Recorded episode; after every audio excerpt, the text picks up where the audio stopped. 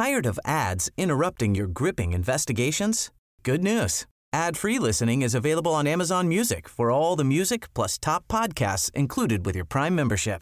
Ads shouldn't be the scariest thing about true crime. Start listening by downloading the Amazon Music app for free or go to amazon.com slash true crime ad free. That's amazon.com slash true crime ad free to catch up on the latest episodes without the ads. Imagine the softest sheets you've ever felt. Now imagine them getting even softer over time. That's what you'll feel with Bowl and Branch's organic cotton sheets. In a recent customer survey, 96% replied that Bowl and Branch sheets get softer with every wash. Start getting your best night's sleep in these sheets that get softer and softer for years to come. Try their sheets with a 30-night guarantee. Plus, get 15% off your first order at bowlandbranch.com. Code BUTTERY. Exclusions apply. See site for details. Spring is my favorite time to start a new workout routine. With the weather warming up, it feels easier to get into the rhythm of things. Whether you have 20 minutes or an hour for a Pilates class or outdoor guided walk, Peloton has everything you need to help you get going. Get a head start on summer with Peloton at onepeloton.com.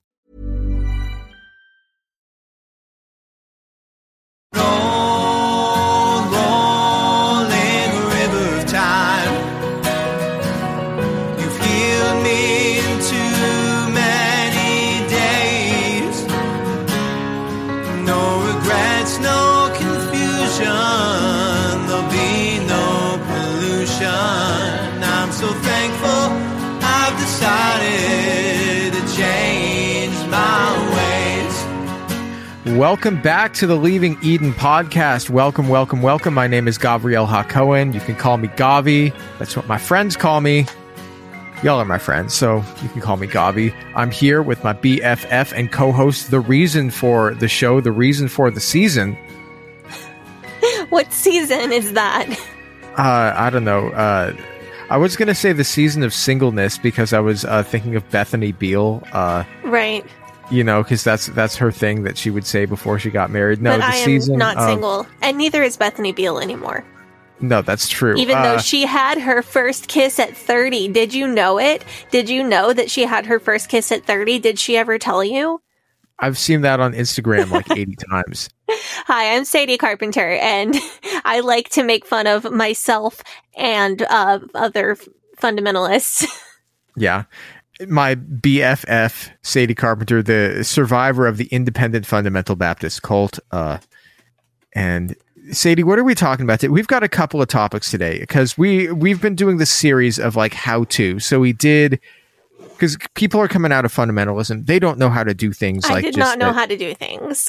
yeah that, that like people like you know like me growing up i would take for granted so um we did one where we talked about drinking we did one where we talked about dating and what are we talking about today do you So, want to yeah, today rundown? we are going to talk about a couple of different topics. We are going to talk about dancing and seeing live music. two great tastes that taste great together We're going to go through some fun stuff. We're going to explain why the fundamentalists believe that dancing is such a sin. It's going to be a good time. It's going to be a lot of fun. I'm really excited for this. Uh, but before we get into that, the Leaving Eden podcast is the podcast about my BFF and co-host Sadie Carpenter's life in and escape from the independent fundamental Baptist cult.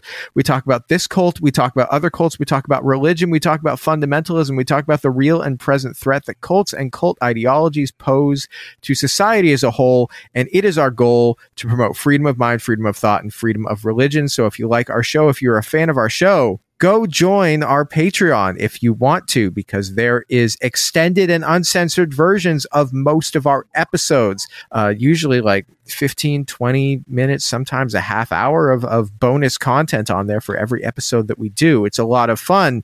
You also get access to Sadie's writings, including what Sadie Carpenter, actual cult survivor, thinks of The Handmaid's Tale. Fascinating read. Highly recommend it.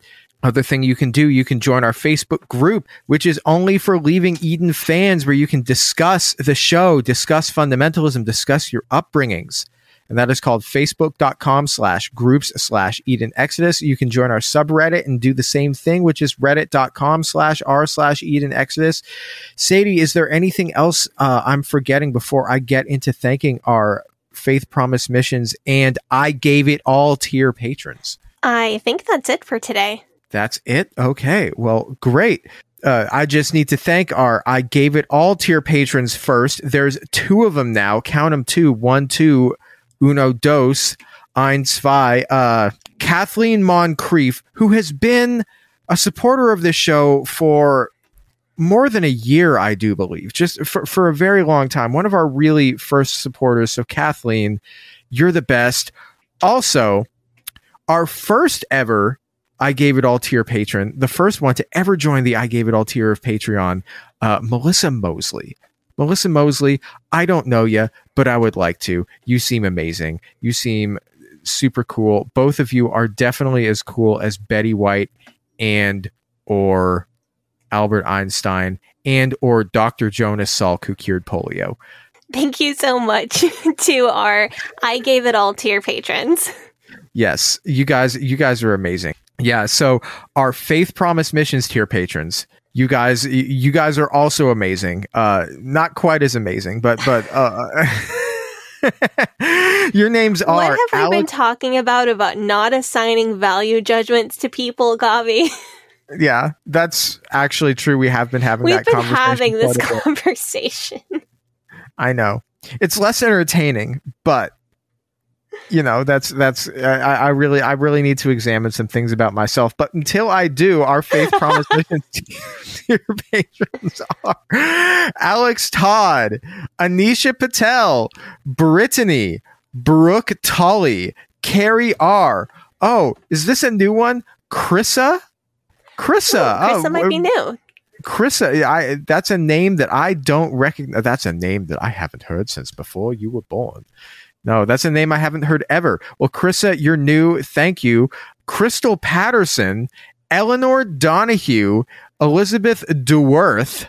That's also a new one, a brand new one, a fresh one. Emery Fairlosser, the OG, not a new one. Emery Fairlosser, the coolest person, a very cool person. Hannah Ross, Hope Norum, Jen Kaharski, Jessica Tambo, Kay Tur Wee, Catherine Schneider, Kristen Marie, Linda Morgan, Lindsay Goss, Lorena Watson, Michaela Upright, Madeline Antrim, Madeline Cusick, two Madelines, a lot of Madelines. You know what? When I was growing up, there was always two Madelines in my class. Every single year, there was two of them. Um, It's a lovely name. yeah, it is. So there was always like a Maddie L and a Maddie R, or like a Maddie Z and a Maddie G. Like Mhm. you know, like there there was all no matter where I was, there was two of them. Just like automatic, there was always going to be two of them. Um, just figured out, and they even spelled them the same. Or sometimes it would be Maddie with a Y or and Maddie with an I, and like you just had to to know. Okay, um, we have Mary Martin, aka the Peter Pan on Broadway. The the actor played Peter Pan on Broadway. Megan Arendt, Mike Smith, the excellent Mike Smith, Miranda Day, Rachel Bernadowitz, Rebecca Hoyt, Reverend Robert Stutz, Sarah Reese, Shane Horton, Stephanie Johnson, Susie, the excellent Susie, Tiffany Enderby, Walnut Son of Walnut, and Wes the Cowboy. Thank you, Wes the Cowboy. Thank you, all of these people. And oh, holy crap. I can't believe I missed this one. Sadie's actual BFF, aka Morgan. Morgan comes last because she she put her name in the Patreon as like having like the little star emojis. Oh, So she's changed it she- again. Yeah, so that's what see she was Pimp Daddy Mo for a minute. But Yes. now she's just Morgan. Okay. Morgan, Well- highly entertaining friend. Yeah, great person. Excellent human Um, being, top tier. yes, likes to text me when I'm recording and try to throw me off. It's very fun. Okay. Uh, thank you so much to all of our excellent I Gave It All tier and Faith Promise Missions tier patrons. And thank you to everybody who supports us on Patreon. Uh, you are the reason that we get to put an amount of time and energy into this show that we want to put into it. We want to put out the highest quality of content that we possibly can. And we couldn't do that without your financial support. So thank you so much. Yes, yes, yes, yes, yes. I have a quick trigger warning, and I think we can get into this episode. Bam. Okay. Let's bong bong. Let's do it. So, in general, we talk about a lot of potentially triggering topics on this show, including but not limited to suicide and mental health, racism, misogyny, PTSD, PTSD symptoms, child abuse, physical, mental, sexual abuse, and spiritual abuse, including guilt, shame, and fear. In many episodes, we'll mention at least a few of these topics, but we do try to avoid any graphic detail or extra disturbing detail unless it's relevant and necessary for the story that we're telling on that particular day. And if we are going to do that, we'll give you a heads up right before we go into detail or say anything that could be potentially extra triggering. This episode, we're talking about dancing and music and concerts. We are going to talk about the reasons the IFB doesn't dance. It has a lot to do with not feeling ownership of one's body. We're also going to have to talk about some satanic panic stuff. I don't think anything too graphic or serious on this particular episode. Also, if you have been seriously injured and have PTSD from being seriously injured in a mosh pit, um, at the end of the episode, maybe uh, uh, uh, you'll just want to tune yeah, at, at the end of the episode, I am going to be I'm going to talk about uh, being consensually thrown around like a rag doll by a large group of heavy metal men who were very respectful. they do tend to be though. Oh, yeah. They tend to they tend to be much more respectful.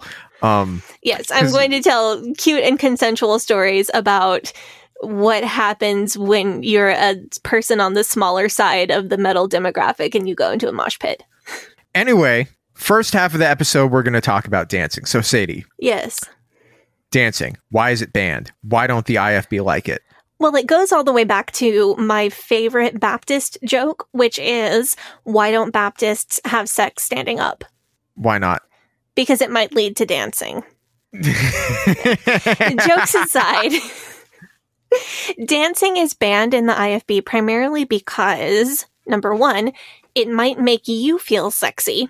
And number two, someone might see you dancing and they might feel sexy. I can't tell you how many sermons I heard growing up about how the dancing in music videos, the Super Bowl halftime show advertisements, whatever, was so evil and so sensual. People moving their hips excessively. And this was before twerking was a mainstream thing. So I shudder to think how many Baptist preachers are screaming about twerking now. That sounds unbelievably cringe. So the primary problem that the IFB has with dancing relates to people moving their hips or moving their bodies in a way that the IFB perceives to be sexual. The problem is it's the IFB. So most things are considered potentially sexual. Yeah, they're just so repressed. They just like are horny for everything all the time. Right. So the concept, though, that it is almost entirely related to uh, sensuality or sexuality is how you get a lot of fundies who would be fine with a couple taking ballroom dance classes together as long as they're not touching anyone other than each other and as long as they're waltzing and not tangoing. This is the same concept that gets you a lot of fundies who are fine with Cinderella or old school movie musicals that had Broadway type choreography in them because that's not considered to be quite as bad. This is how you get a lot of fundies that are okay-ish with certain styles of dance. In my house, we were allowed to watch Lawrence Welk, so we saw like tap dancing and ballroom styles on Lawrence Welk, and that was okay. You know, for people who say that sexual thoughts are evil and sinful and impure, the IFB really do spend a lot of time thinking about sex. They also use this as an excuse to be subtly racist because they will tell you that any dance that is done to quote unquote satanic rock and roll music that comes from Africa, see episode two, is of course meant to be sensual and there's probably demons in it. There are plenty of examples of people dancing in the Bible. Um, like in, in ways that are I, I think regarded positively. For example, um, I'm going to read from the book of Exodus, chapter 15, um, verse 19. Um, and so it says here, For the horses of Pharaoh with his chariots and riders went into the sea and turned back on them the waters of the sea. But the Israelites marched on dry ground in the midst of the sea. Then Miriam the prophet, Aaron's sister, picked up a timbrel, and all the women went out after her in dance with timbrels. So not only do you have the Israelites dancing, but we have them dancing with percussion, both of which are, are things that, as we've discussed previously, are, are things that are banned by the fundies. The one that always comes to mind for me is King David in 2 Samuel chapter 6 verse 14 through 23. So i am going to read parts of that passage and just try to get the gist of it. So verse 14, and David danced before the Lord with all his might, and David was girded with a linen ephod. So David and all the house of Israel brought up, brought up the ark of the Lord with shouting and with the sound of the trumpet. And as the ark of the Lord came into the city of David, Michal, Saul's daughter, looked through a window and saw King David leaping and dancing before the Lord, and she despised him in her heart. I'm skipping to verse 20. Then David returned to bless his household, and Michal, the daughter of Saul, came out to meet David and said, How glorious was the king of Israel today, who uncovered himself today in the eyes of the, handmaids of his servants, as one of the vain fellows shamelessly uncovereth himself. Verse 21 And David said unto Michal, it was before the Lord which chose me before thy father and before all his house to appoint me ruler over the people of the Lord over Israel. Therefore will I play before the Lord. Okay, that's a bit confusing. This one is confusing even to the fundies. so the the story is they are they have recaptured the Ark of the Covenant. They are bringing it back to Israel. David is leading the procession, participating in this procession, and he has dressed himself in priestly robes and he is dancing uh, in the procession as they are bringing the ark back. Mostly, I have heard this passage interpreted, and this is going to get you. I can just tell this is going to get you. Okay. I have mostly heard this this passage interpreted to shame Michal because she she's the problem here according to the fundies because she was being sarcastic to her husband Be, so back in verse uh, uh back in verse 20 she said how glorious was the king of israel today she was making fun of him and being sarcastic to him. So the primary meaning here for the IFB was never be sarcastic to your husband and always be supportive even if you don't like what he's doing. Wait, so if something in the Bible directly contradicts your doctrine, you can just say, well, they were being sarcastic at that part and then just say it means the opposite? No, only if a woman said it because women are sarcastic all the time because it's one of our besetting sins. Okay. so how did okay so how do they explain i'm i'm just going to leave that one alone um i'm so, like how do they explain away miriam because clearly it says all the women are dancing joyfully because they've all just been liberated from slavery and this is a good thing like that's so how they explain miriam and how many fundies also explain david dancing before the lord is to say that they weren't dancing sensually. It was more like jumping up and down. So uh, King David did jumping jacks for the Lord. Yes, exactly. And then he did 20 push-ups. His Lord's like, drop down, give me 20, then yes. do 20 jumping jacks. Dude. You're being funny, but I've heard this. 20 suicides back and forth. Got to make sure that you're ready for training camp. Well, you know, King David didn't go to training camp because when the time when kings go out to battle, he stayed at his house. And that's what uh, trigger warning for fundy misogyny. That's what caused David to accidentally see Bathsheba naked and then he couldn't control himself because men have no self control. So it's not his fault that he sexually assaulted her and then had her husband murdered. Yeah, I'm going to I'm I'm I'm to I don't I don't even know where to go with that. That's uh, that's okay.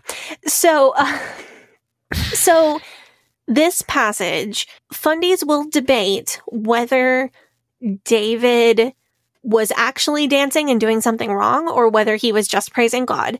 The ones that think that he was doing something wrong, their counterpoint is, yes, he was doing something wrong, but his wife shouldn't have been sarcastic to him no matter what. So really, really it's her sin that we should be focusing on here. And then the ones that think he was doing a good thing and dancing before the Lord believe that he was doing jumping jacks. So remember me telling you about the Somebody Touched Me song where they sing the days of the week and then people, mostly men, people run around the room and do jumping jacks and like flip off of pews and hoot and holler. We were also told that that wasn't dancing. That was it, that was more like what King David was doing in this story. Wait, so hold on. The Fundies have a song called "Somebody Touched Me." Yes, I'm sure that we've talked about this for, before. Like, it was on a Sunday, somebody touched me. Somebody touched me. His name was Jack Scott, and he went to prison for violation of the Mann Act, but they released him. He should be back in for violating his parole. I love that. it's Wait, true. Can, can I get that as a TikTok sound? You should. Uh, has he uh, registered as a sex offender yet? Uh, I checked last week and it was nothing. Dude, this somebody's got to get. Can we like call somebody about this? i'm working on some things. He's he's gonna like this. It's been like three months.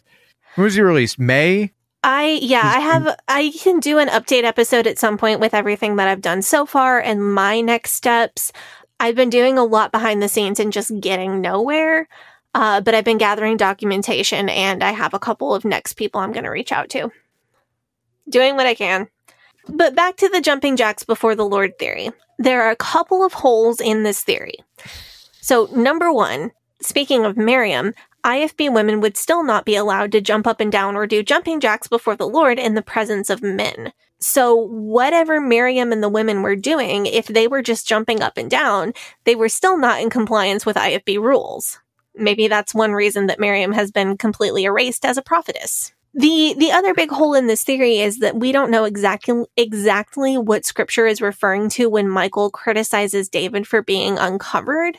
I read the KJV, which uses the phrase uncovered to describe whatever his outfit was.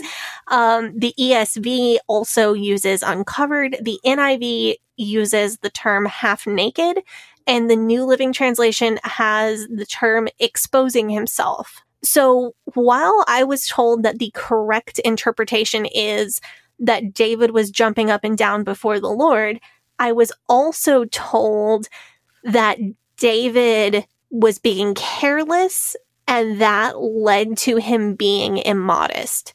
So he was still doing something wrong, even though the actual dancing Mhm. part was not sinful. Because if you are doing a non sinful thing, but you are not being careful in how you are doing it, you can still accidentally do other sinful things in the process. To fully understand the IFB thought on this, you, you have to know that they believe that the word translated as nakedness in the King James Version refers to any exposure of the skin between the knee and the belly button. So a short skirt or short shorts, that's considered nakedness because you can see your thigh, but a uh, like a crop top that shows your belly button is also nakedness. And in the IFB value system, if you can see an inch of thigh, that is literally the same level of sin as if you were walking around with no pants on at all. Really? Yes. What? And this also plays into why women can't wear pants because they believe that tight pants on women that reveal the shape of the leg is the same thing. Because you're still, Okay. even though you're not showing skin, you're still showing the shape of your body. And that is still nakedness. The IFB don't necessarily believe that David was dancing naked, naked, like in the modern ver- the way that we use that word now. But they believe that he was showing thigh, either because he was dancing in his underwear or because he had his robe girded up so high that his thighs were exposed. Either way, it is uh, taken as a cautionary tale about even a pure intended action like praising God can get out of hand and cause you to sin. And that's what happened to David in this story. You know, the IFB teaching that going overboard while praising the Lord can cause you to sin is simultaneously the most self aware and the least self aware thing that I have ever heard come out of fundamentalism. It's like, you know what I'm saying? It's like horseshoeing itself to the way that it becomes a spiral. Like, Yes. I. And this hmm. is this has this kind of plays into like fundy stiffness. If you watch reality TV fundies or if you follow fundy families on the internet, why people seem kind of robotic. It's it plays into this because it's about how you have to think about everything before you do it, not only to make sure you're not sinning on purpose, but also to make sure you're not sinning on accident in any number of ways. This it also has to do with why they don't use worship bands or modern worship music, modern contemporary Christian music. Because in Fundy World, even in the act of praising God, if you're doing too much, if you're praising God too much and not paying attention to your body, it could cause someone else to lust after you, and that could potentially be sinful. So, just to wrap it all back up with Michal's criticism, uh, they believe that she was correct, that David was being sinful, but also she sinned by criticizing her husband. Even though, if you consider this in context, David was not exactly known for being a faithful husband. So it makes, when you think about it from Michal's perspective, which obviously the IFB would never do because the Bible is about men.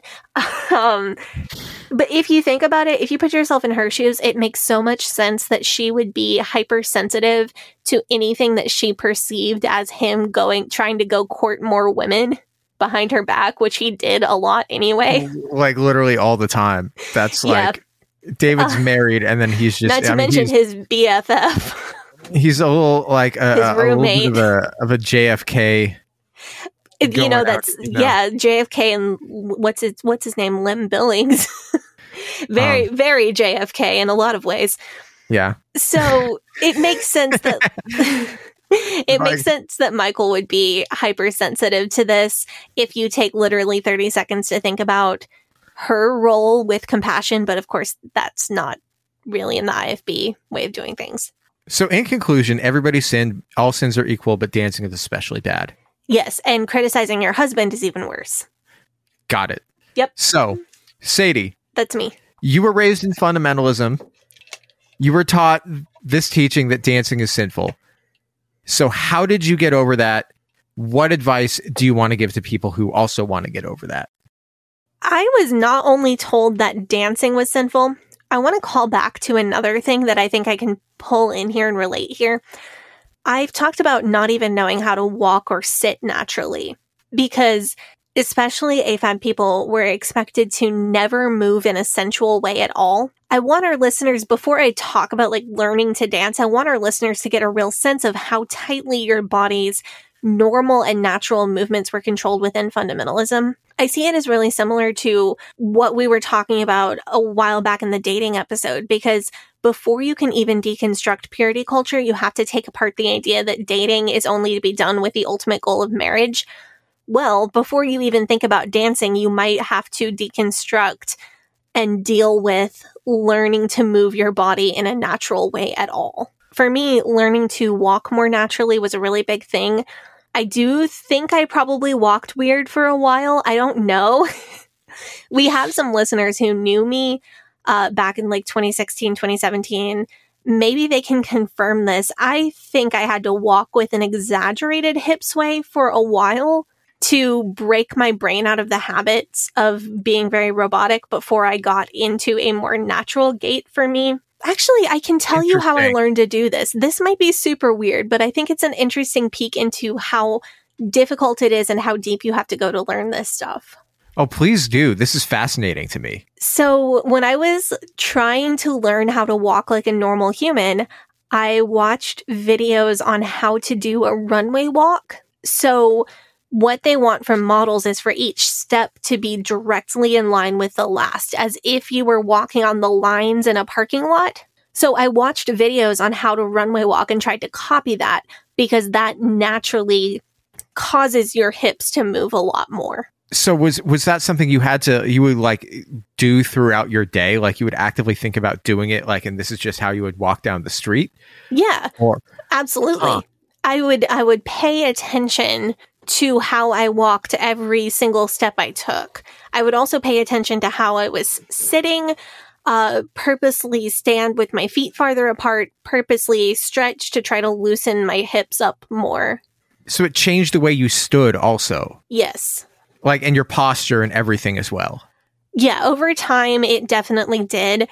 I think I also gained strength that I didn't have before because if you were in the same posture all the time, the muscles that keep you in that particular posture will be really strong, but the muscles that you would use to be in a different posture might be weak, right? Yeah. So I think I had to, I had some muscles that were overdeveloped because of the way that I stood and sat was so rigid. And then I had other muscles that were underdeveloped and I had to balance that out. So was it like physically uncomfortable? Yeah, nothing Good. terrible, but I had sore muscles for a while. Um, my Oh. like my ev- everything, my hips, my rib cage, my abs, my even my upper thighs would be sore because I was moving in a way that I had not before and I was sitting in ways that I hadn't before. I also just felt I felt really awkward a lot. I felt that other people moved more gracefully than I did. I had also been wearing layers of shapewear most of the time as a teenager. Oh. So, which is just Ow. bad, bad for developing bodies. That's not Like- good. Multiple layers of it. Yeah, like one. yeah. Oh. Um, like my teenager uniform would be like a regular bra and then a sports bra and then one to three compression tank tops Oh and no. then whatever shirt I was wearing and hosiery, like tight compression hose. Ow. That sounds extremely uncomfortable. I'm very sorry. That yeah, it, it was Mm. not not ideal and not great for breathing. no wonder you kept passing out in the middle of class. Like you just yeah, I don't know why that was that was that you would think what the f- you would think that people would have put that together. Yeah. And I was wearing that like outsolating on 100 degree days. The impression that I'm getting here is like, you know, uh, in Dragon Ball Z when Goku is training in like weighted clothing so that like he and the Z fighters take off their clothing and then their power levels increase. That's what I'm getting here. Yes, I know about Dragon Ball Z. no, okay. So, Oh no, so I was sarcastic. It's a sin. That Thank goodness you're not my husband. I'd be in worse trouble. so it, I just from from being that being my norm for so long because any jiggle, if it, like any movement of the fat or muscles on your body was a sin. So because that Ah. that could cause people to lust after you. So I was trying to get out ahead of that by just immobilizing myself effectively because that way I could get away with wearing slightly tighter clothes and not have to walk around in a potato sack all the time. So I was trying to like look fashionable and that was the only way I thought that I could do it. But having like being immobilized like that took like it took so much for me to get used to moving without all of that additional support. so is there a mindset aspect to this Yeah, as well? Yeah. absolutely. Because we were taught to, from a very, very young age, to catch ourselves if we were not walking or standing or sitting correctly and to fix it. So when you are trying to break out of that, you will catch yourself doing it the wrong way. And then you have to mentally finagle not fixing it. You have to break the habit of immediately fixing it. It's it's a whole new thing to remember. So you're going from walking in a way that attracts as little attention as possible to like runway walking, which is moving in a way that you're like you're only going to walk in that manner if you know that you are the center of attention.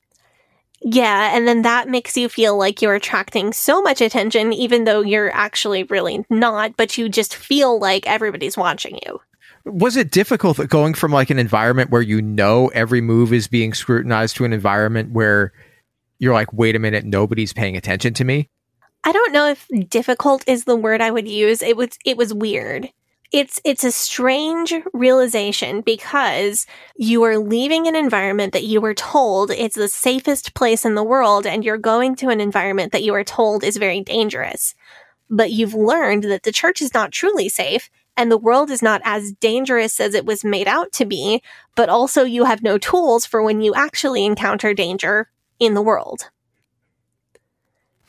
and it's the same thing with the being scrutinized or being looked at. You're you've been trying not to attract any sexual attention for your entire life, but odds are if you grew up as an AFAB person in an IFB church, you did attract unwanted sexual attention from the men around you. Uh, you just had no recourse for when it happened because it was your fault. So then you get out into the real world and maybe you want to attract a little bit of sexual attention from whomever the person of your choice is. Uh, or maybe you don't, but you wouldn't mind attracting a little aesthetic attention. You know, your outfit is cute. I like your hair color. You, but you feel like every person is looking at you and judging you because that's what you're used to. But Man. let's say you've gotten through all that and like Miriam, you would like to do a dance to celebrate your freedom. You have to learn to move your body in a less robotic or prescripted way, but also you may not have any idea of what kind of music people dance to. A lot of us had never or rarely even had heard the kind of music that people dance to. So when you're getting out of fundamentalism and listening to worldly music, would you listen to a song and you would think, "Oh, I can dance to this"? No, because you have no internal sense of rhythm. Mm. I had a good um, internal metronome from playing piano and playing with direction and, and learning classical music, but I did not have an internal sense of beat or rhythm. You don't feel the beat in your body and you don't know the difference between, you just know dancing is a thing. You don't know the difference between how you would slow dance to I Will Always Love You or how you would dance to, I don't know, Bad Romance or how you would do a silly dance to Yakety Sax. You, you just, I didn't have that, I didn't have that sense of, I know that dancing is something that you might do to any of those three songs, but I don't really know how it would be different. Yeah. Well, I, so I know that you're a big fan of Bruno Mars. Yes. Um, and like all his music is super funky, super danceable. How's that come about? Is that like it? it, it are, are those two things linked? Maybe not. I Really? started, yeah, I started listening to Bruno Mars way back in his early era. So he was one of the people I listened to secretly on Pandora. But this is way before Uptown Funk and 24 Karat Magic and all of that. I was listening to Talking to the Moon and When I Was Your Man. It's still excellent music, but it's a very different vibe from what he's doing now. It's much like the music that I was listening to by Bruno Mars at the time was piano centered singer songwriter type stuff. And then by the time he got into his newer era where 24 Karat Magic was coming out, I was already in the process of getting out by the time that happened. So Bruno Mars' transition from singer songwriter to funk master general was the soundtrack of your deconstruction. Yes, just maybe a year or two behind. So if you've heard the the unorthodox jukebox record, that's the one with Gorilla on it. Uh, Locked Out of Heaven is on there. I think Natalie is on there too, which is now one of my favorite songs by him. But I didn't. So unorthodox jukebox came out, but I wouldn't listen to all of the songs on that record because, for example, Locked Out of Heaven is about sex, and that made me feel way too guilty. Mm. So I would listen to some of the songs off that record. I think the one I'll, I'd catch a grenade for you. I think that's on that album, but some of the songs were too worldly. And then I also I had blocked the lazy song off my playlist because that has a masturbation reference, which was obviously incredibly shocking. Yeah. So okay. So how do you? How so? How did you go about figuring out what kind of music you wanted to dance to? So I think there's two paths, and then you can pick either path or do both. You could see what other people like to dance to and go with that. Or you could listen to a lot of different types of music by yourself and see what inspires you to move. So it's, it's approaching the same issue from two different ways. So I want to talk about if you are, I personally, let me back up, hold on. It's, it's approaching the same goal from two different sides either like go what go with what other people like or go off by yourself and figure out what you like. I was a both ways person, insert bis- Mm-hmm. bisexual joke here. Um, but I know that one path or the other might work better for, for, for certain people. So I want to talk about the I want to do it by myself person first. You mentioned earlier songs that make you want to dance. And I want to explain how I figured out what that was for me because I grew up with the impression that I did not want to dance because I did not, I would feel a feeling, but I thought that feeling was I like this song. I did not realize that what I was feeling was I like this song and would like to move my body to the song because I did not assume that I would want to do the sin of dancing.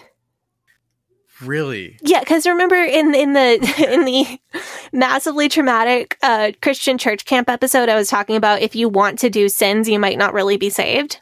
So for me, I was thinking, well, I know I'm really saved, therefore I would not desire to do a sin. Therefore, this feeling that I am feeling is not wanting to dance; it is enjoying this song. But as I deconstructed, I realized that if I felt a butterflies in my stomach kind of sensation, or if I was listening to a song and felt myself tapping my foot without doing it on purpose, like without thinking about it, that that is what it feels like if you want to dance to a song. Wow. So you just you just had no conception of it. No, because wanting to dance is a sin, and I didn't think I was doing that sin. so whatever I was feeling was not the feeling of wanting to dance, it was something else. I mean, the reasoning makes sense. So Yeah, in like uh, a kid sort of way. So if you are going the route of like, I want to do this on my own and then enter into the world of dancing where other people can see me uh, with a little more confidence, I suggest if you have some music on at home, if you're really self conscious, cover your mirrors or get in a part of your house where you can't see any mirrors and then just start doing motions with your body. You have to let go of the fear of looking dumb. And some people really have to take baby steps into this. I did that it is okay. What I would do is when I was by myself, nobody could see me to make fun of me.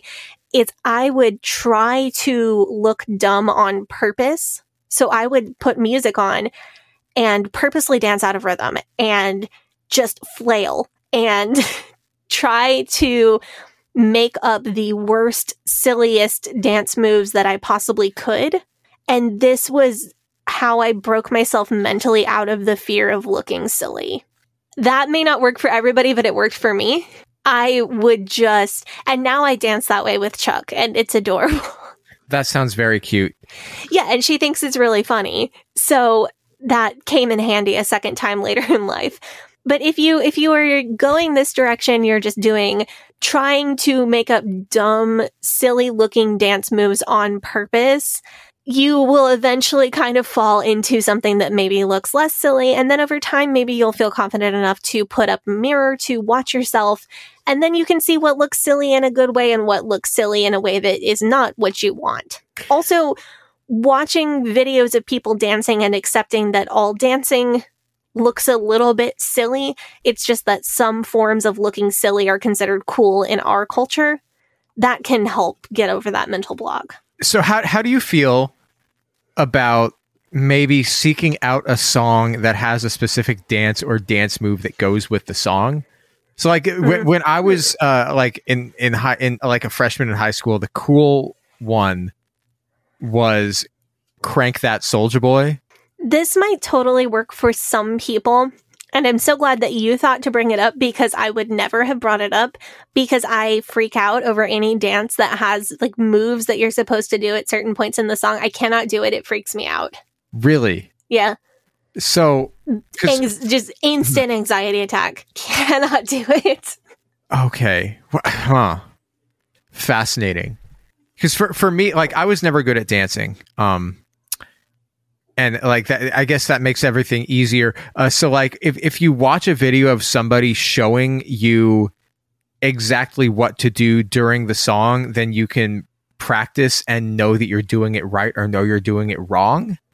Cause like so, like my freshman year of high school i got there and everybody knew the song and how to do the dance to the song and like on the first day of school there was a pep assembly and everybody was doing it and i didn't know it so i had to go home and like go on my computer and pull up the YouTube video where Soldier Boy teaches you how to do the crank that Soldier Boy dance. And then I had to memorize it so that whenever somebody's phone went off in class and they had crank that Soldier Boy as their ringtone, which happened like six or seven times a day in like 2007, you could do the dance with everybody before the teacher would yell at you. if you learn a specific dance for a specific song, you can take the moves from that and put them in if you're like jamming out to a different song. It's you know, it's like with guitar. Like you learn note for note like the guitar solo on somebody else's song. And then you take like a little lick from the guitar solo and you add it to your own solo and then put your own style to it. It's kind of like that. Yeah. I I understand the value of it. I just am inexplicably freaked out by songs where you have to learn a specific dance. And maybe it's trauma from all the bus songs with hand motions.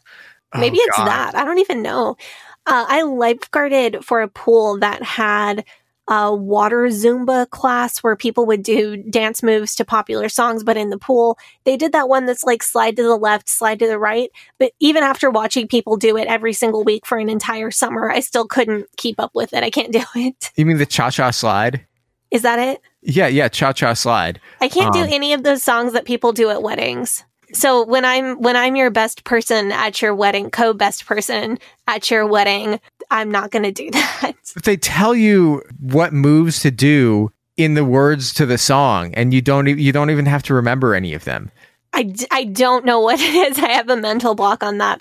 Oh. But that does lead me to my next point because so one track that you can go if you're trying to figure out this dancing thing is doing dancing by yourself purposely look dumb and just it'll help you get over it and then maybe learn popular dance moves if you don't have whatever weird hangup I have. The other track that you can go down is go to a place where people are dancing and just try to copy them. The secret thing about like nightclub dancing is that everybody is just making it up as they go along and truly good dancers in that space are super rare. So if you go to a club that has 100 or 200 people in it, odds are there's one person there who is actually a really good dancer. Everybody else who's out on the dance floor is only slightly less clueless than you are. If you turn the lights on in the nightclub, everybody's going to look like an idiot. But if you have the lights down, absolutely like true. like dark colors, it's just like bodies moving. And as long as it's kind of in time, then it's fine. Yeah. I I really got confident with like club dancing at 80s video dance night at the Crystal Ballroom. They play 80s music videos on really big screens and people dance and it's really dark in there, so that's helpful. Question. Answer. You're so you're on TikTok. Yes do you recommend going on TikTok, finding a song you like, and then looking at the dance moves that people are doing to like and, and trying to learn somebody's dance routine from like a TikTok? This could definitely be helpful for somebody who does, has a different mentality about this than I do it would make me really nervous and I don't think I could handle it. But this could absolutely be a great idea for somebody who is on the other side of the spectrum where that's concerned and wants to learn prescribed moves. Biggest takeaway, sort of like we were talking about last week with learning to date, is that I think you have ownership over your own body and other people aren't allowed to dictate what you can and can't do with it. Yeah, I think understanding why I felt so disconnected from my body and why I felt so awkward trying to move it intentionally was a big step on my road to gaining confidence. Yeah, okay, so you know what I think, and this is sort of like inspired. But I was reading a Reddit thread earlier today, and you, so you know how when you're learning to drive, or when you start driving, uh, say you come to an intersection and you think, okay, there is a stop sign. I have to come to a complete stop. And you're following all of the rules very strictly and thinking specifically about everything that you're doing. So if somebody in the lane in front of you, like, stops like in the middle of the lane to like parallel park, you'll just stay completely stopped behind them and not like want to cross over the yellow lines uh, to to just go around them, even if nobody's coming the other way. Yes. Um, you see the metaphor I'm going for here, where it's like, I see your metaphor, but this is also almost exactly how I got pulled over. The only time I've ever been pulled over so far, knocking on wood. Um, I got pulled over for going too slow in a construction zone because I there was a double white line and I was in the left lane and I should have m- gone over into the right lane for the speed that I was going. Uh, but there was a double white line between the left and the right lane, and I was in a construction zone. And I know that illegal lane changes in a construction zone are a big deal. So I didn't get out of the fast lane and move over because uh, I thought I wasn't allowed to. So that's how I got pulled over for following the rules too hard. That's extremely on brand. Yes, I know. you know, after a few years, you're more comfortable. You have a feeling for your vehicle, how big it is, where it can fit, what you can do with it safely. And it's sort of like that, except instead of your car and how you're driving, it's your own body. And the only way to get to that level is just to kind of go, like, get out there and do it. Right. I I don't and when we say right, and when we say go out there and do it, we don't want to be dismissive because that can feel really paralyzing if people are like no help, you're just going to tell me to go look stupid. So what we're saying when we say go out and do it, what we're really saying is understand why you feel that you don't have ownership or access to your body and do something about it. Practice by yourself or try realizing that you don't look any sillier than anybody else and stand on the edge of the crowd in the dark and copy other people and work your way into experience by trying one or both or other methods like go do we we mean go do something not go put yourself in the middle of a crowded dance floor and have a panic attack. That sounds like a bad time. Yeah. Uh, don't ask how i know. No i mean it's just kind of like if you if you turned 16 and your dad threw you the keys to your car to, to his car and was like here you go you know? Ooh. that that would and he's just like yeah go out teach your teach yourself how to that wouldn't really be helpful would it no, but if you gave a 16 year old a VR driving simulator where nothing could possibly go wrong, that might be helpful. So if you're trying to learn to dance, realize that you're not in a real car, you're in a simulator. The, the worst thing that could possibly happen is that you'll look silly and everyone else looks a little bit silly too. So as you're comfortable and as you're learning, don't be don't be worried about that. That was good. I hope that maybe we gave some a, a little a little helpful information right there. I guess it's it's hard to give dancing instructions from a podcast without like video. Uh, it's not like we're going to be out here teaching you dance moves, but um, yeah, but you won't catch me dead dancing on video. no, no, thank you. Not even with Chuck. Uh, I would with Chuck, but we don't put Chuck's face on the internet very often, so that's a whole new slew of problems. Smart parents. I, I, um, yeah. So wh- why don't we go take up the offering, and then come back talk about doing live music, uh, going to to live concerts. That sounds great. Tired of ads interrupting your gripping investigations? Good news. Ad-free listening is available on Amazon Music for all the music plus top podcasts included with your Prime membership. Ads shouldn't be the scariest thing about true crime. Start listening by downloading the Amazon Music app for free or go to amazon.com slash true crime ad free. That's amazon.com slash true crime ad free to catch up on the latest episodes without the ads. Imagine the softest sheets you've ever felt. Now imagine them getting even softer over time. That's what you'll feel with Boll and Branch's organic cotton sheets. In a recent customer survey, 96% replied that Boll and Branch sheets get softer with every wash. Start getting your best night's sleep in these sheets that get softer and softer for years to come. Try their sheets with a 30-night guarantee. Plus, get 15% off your first order at bollandbranch.com. Code BUTTERY. Exclusions apply. See site for details.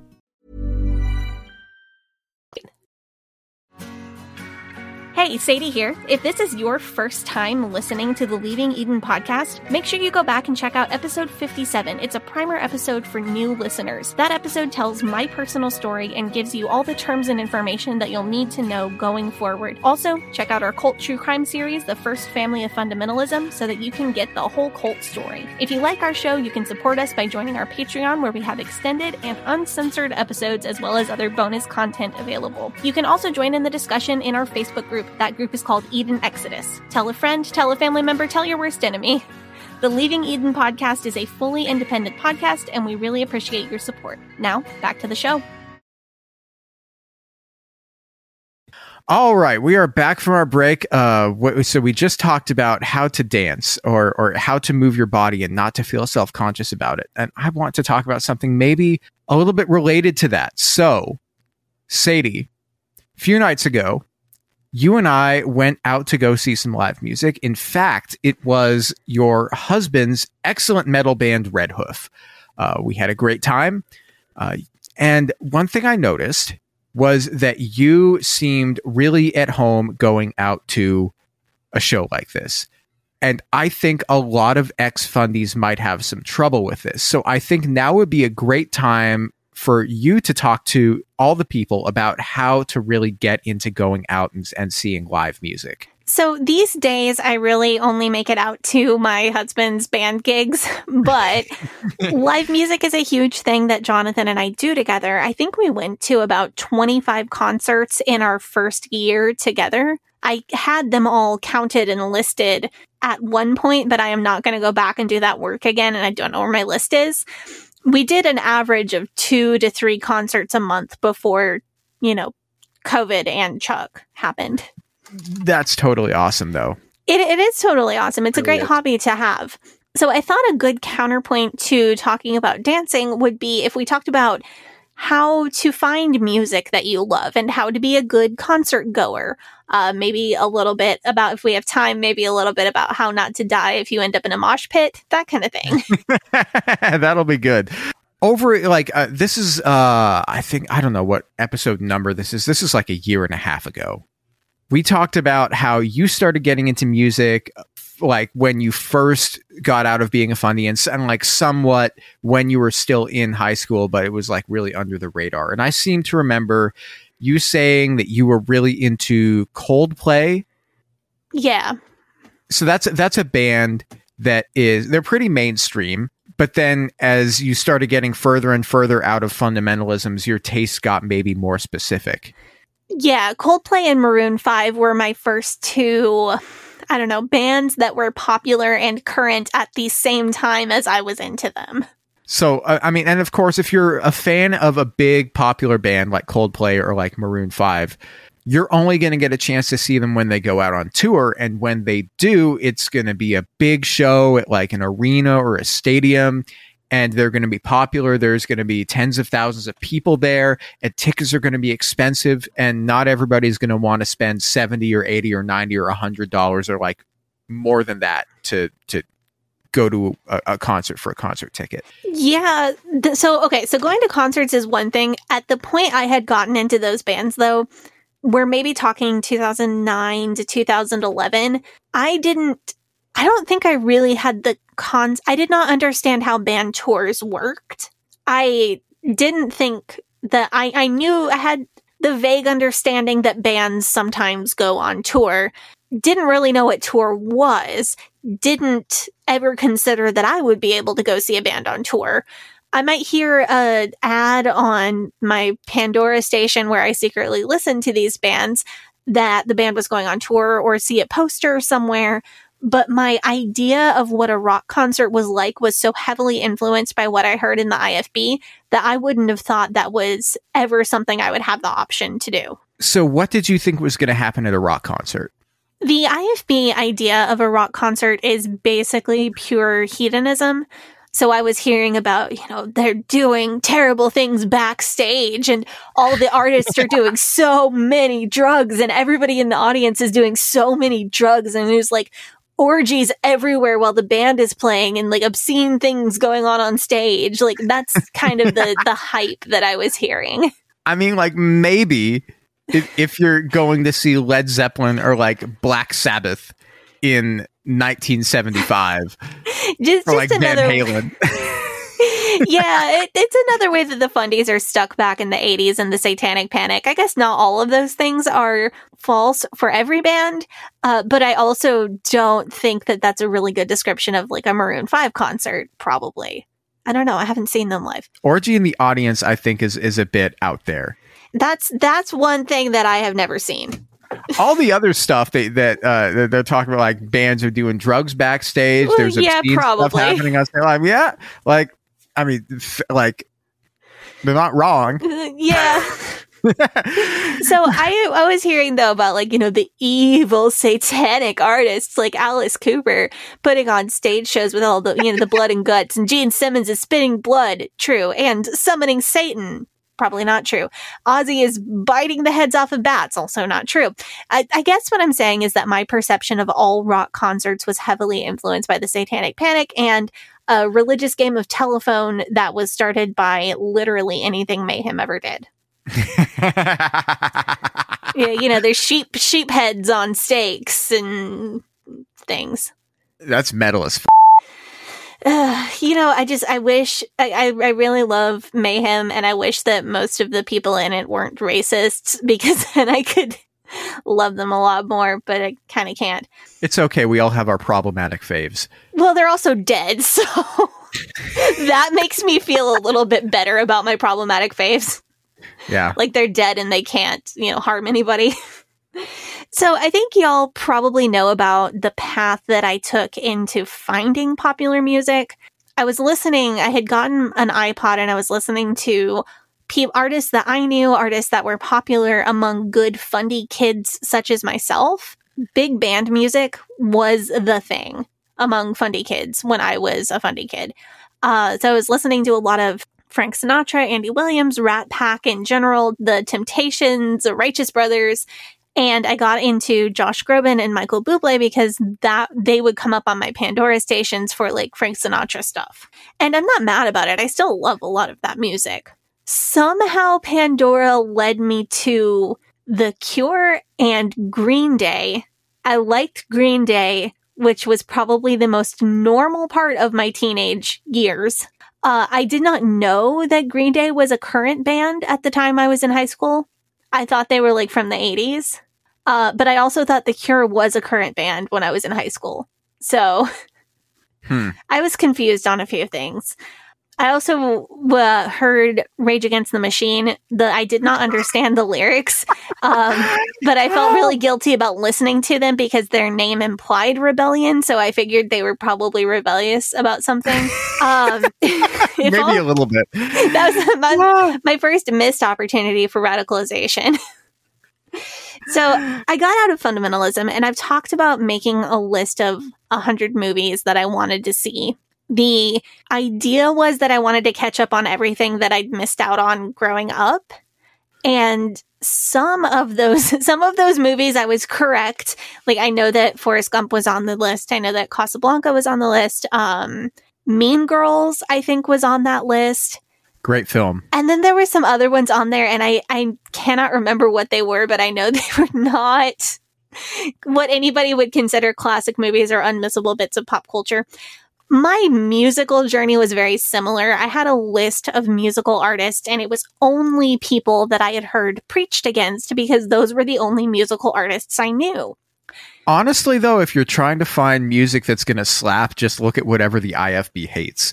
This So- is this in theory, yes. In practice, it didn't work very well for me. So I looked up Madonna and I thought her music was all right, but it didn't really interest me that much. So I looked up Miley Cyrus and I liked a few of her songs, but they just I wasn't too interested. Uh, I looked up Michael Jackson and I liked some of his music, but it like it wasn't enough for me to like be super super into. Like I didn't latch on to any one artist that I really liked. I also did not have any kind of concept about who is a current active artist versus like who is an artist who isn't making music anymore and I'm enjoying their back catalog. And like I I did not know who was current and who wasn't. So I wasn't finding anything that really interested me on the list of the people that the IFB hated. So I just figured I didn't like popular music very much. Man, what a hipster. I just, I wasn't trying to be. I just thought, well, this is boring. so I listened to um, a little bit of like 2010s indie pop, like like the the Lumineers or the Plain White T's or Death Cab for Cutie, like that kind of thing. I really did enjoy that style, but I also knew that there was something else out there that I would also enjoy and didn't know what it was.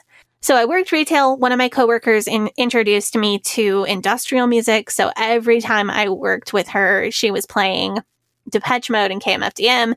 And that was like really close. And I'm like, okay, this is really close to whatever that thing is that I'm missing. But whenever I tried to listen to the, the, you know, the big scary IFB boogeyman of heavy metal, I, it sounded really dissonant because I, my ear was so trained to listen for specific harmonies by the IFB. I was singing parts by the time I was like eight or nine years old.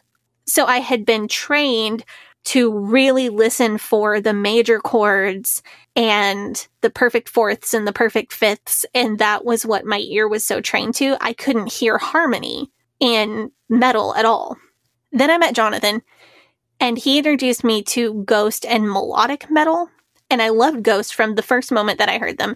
But he played me bands like Arch Enemy and Children of Bodom that have the screamy kind of vocal style, but the music is very classically influenced. And from hearing I, those were bands that I could hear the harmonies in. So once I was able to tune my ear to the complex harmonies of metal, I was able to appreciate it a lot more. And then once I had like I had like found the thing that I was missing. So I went on a very hardcore heavy metal binge for like a year or two where that was basically all I listened to. And Jonathan is not one of those metal guys who's like, you can only listen to metal if you listen to anything else. He's not one of those guys, thankfully. So he was bringing other music into my life and I was adding back in things that I used to enjoy. So Jonathan introduced me to the 1975, who I freaking love. And then I was bringing back in bands that I used to enjoy, like Maroon 5 or Bruno Mars. And I got to like a really good mix of all the things that I like. That's a wonderful story. Two sort of things that I'm getting from this story that I, I feel like I'm getting from this story is that one, yeah, knowing what you like about the music that you have been exposed to is a big thing. So even if you if you listen to something and even if you don't like it totally figuring out what specifically about the music it is that you do like, that's a big thing. Yeah, there's well there's very little music that I straight up do not like or do not want to hear. I just yeah. I love music. And then there are some styles that I like more but hearing like okay i want something with the the harmonies and the the intricacies that was a big thing and then the second thing to add on to that is having a friend who can point you in the right direction if you tell them those things Right. You can jump off of what you like to find more things, and having a friend who has a huge music library is really, really helpful. I was so raised on classical music. I listened to a lot of church music and Jesus music, but I was really, really, my dad was a huge classical music fan and really raised me on classical. So my family listened to the classical radio station constantly. And that was just the radio station that we put on. So I have to be able to relate something to classical music to understand it. And because I'm a lifelong musician, I can't really enjoy music unless I can understand it because that's just how my brain works. So I, being introduced to metal bands that are super classically influenced, I, I could hear, oh, this sounds like Beethoven. Oh, this sounds like Mozart. Oh, this sounds, and then I could understand it more. But before I had anybody to point me in the right direction, it was a lot of aimless wandering around and almost completely giving up on enjoying music. Yeah, and that's the last thing that you'd want. But I, I, I can totally understand that somebody would come out of a cult and they would open up YouTube or they go on Spotify or Apple Music and then you run into option paralysis. You know what I mean? So you like so what what are they going to do? They're just going to play whatever the most mainstream thing they hear is, you know, something they they see promoted on YouTube or something they see on TikTok or they hear on the radio or in the background of a TV show. And that's a perfectly fine way to find music if you want to to find music and you you just want to look for something and you don't know what it is you're looking for. Um, but if you do that, you're not going to find something outside of the mainstream and you might be missing out on, on whatever's going on. And certainly, if you want to start going out and seeing music live in concert, you're not going to be able to find that in your own city. You know, mm-hmm. like if, if it's really mainstream stuff and and a, a big famous act, you're not going to be able to find that in your city or your town on any given Friday or Saturday night if you want to go out and see them and if you want to go out and experience the music in person. I do want to point out that I did find one of probably my top 10 favorite songs of all time in on a TV show. Really? Which song? Yeah. So the song is called I Wish by Skee-Lo. Do you know this one? Oh yeah, yeah, yeah, yeah. I wish it was a little bit taller. I wish it was a ball. yeah, one. that's one. Yeah. That was it was played over the closing credits of the tragically canceled Drew Barrymore zombie comedy Santa Clarita Diet on Netflix. I didn't see that. Uh, it you, like now don't bother because the story never got like the story never got an ending. It ends on a cliffhanger because they didn't pick up for season 4. But it's really good. It's very funny. So, if you just go I think a lot of ex fundies are just going to go to radio songs because we were so indoctrinated to believe that the most sinful evil music you can possibly find in the world is being played on the radio because that's where Satan can get his music into the most ears. So if you want to know what's really the worst music, it's probably whatever's top 40. So ex fundies think, oh, I'm going to jump into the deep end and listen to the really evil stuff. I'm just going to turn on the hits radio. You're going to hear some just like Lil Nas X, which I guess the fundies are going to think is evil. See, yeah, hear, the fundies, fundies definitely evil. Yeah, some like Dua Lipa, some Ariana Grande, some Olivia evil because they're women. Yeah, yeah, but mm. if you so you might turn on the radio and you might find something that you really love, and that's great. But you also might come up short. You might have that feeling that I had of like I really feel like there is a sound that I'm missing, but I don't know what it is. And it is really perplexing if you get to that point because what do you do next? Like, where are you supposed to go from there? What do you think of maybe finding like a music critic or a music journalist and looking at what they say the top 10 albums of like the year are? They're like, wait to go to their end of year list and say, okay, what are the best, uh, albums that came out last year and then going to those. That could definitely be one route. I remember doing that and I was looking at people who were writing about music and what they said they liked, but I wasn't finding anything outside the mainstream from that. And there were things in the mainstream that I liked, but I, it just, it wasn't satisfied. Like I knew there was something that I needed that I wasn't getting it's those lists kind of tend to be repetitive. So they were a good way to catch up on. Uh, I did go to the top 40 website and listen to like the number one, two, and three songs from each year that I'd been alive. And that was helpful. But all the lists seem to be the same thing and just more of the same thing. Yeah. And unless there's like a ton of diversity, unless it's like uh listing like a specific genre, you like you just might not like it. So you might turn like say you turn on the radio and you think, "Oh, I don't like rap or hip hop very much because all the only thing that you've really heard uh, coming from the radio is like trap music, uh, and you haven't heard like old school hip hop or like some boom bap type stuff or something, or, or like you know something from the '90s."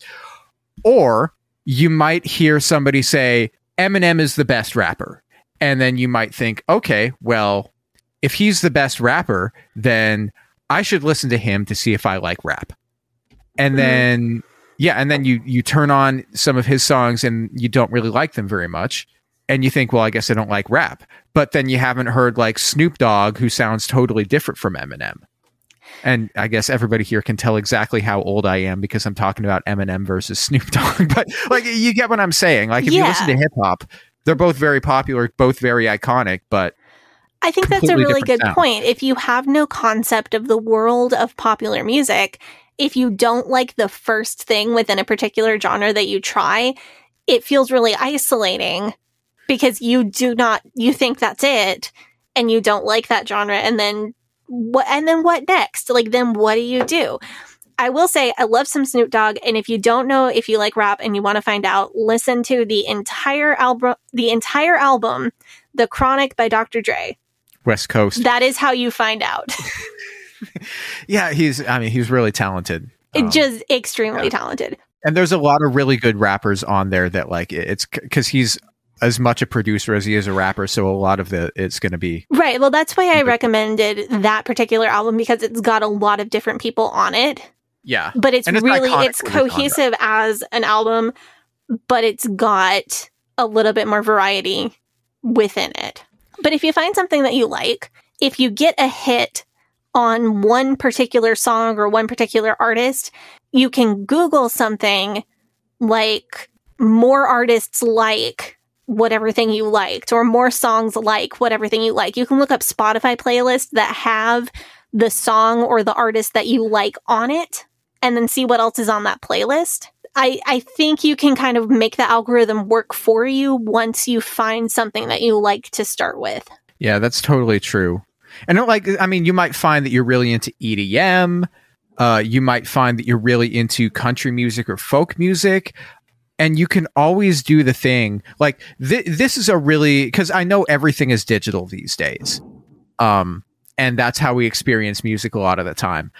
But say you could do this thing like walk into a record store and say to the clerk that works there i'm fresh out of a cult I don't know any music, but I just discovered X music. Can you tell me what else I might like? And they are going to just be like, yes, absolutely. This is the best day of my life that I get to help somebody shape their musical tastes into something that I think is be- like, you know what I'm saying? Yes. but also you don't have to say that you were just out of a cult.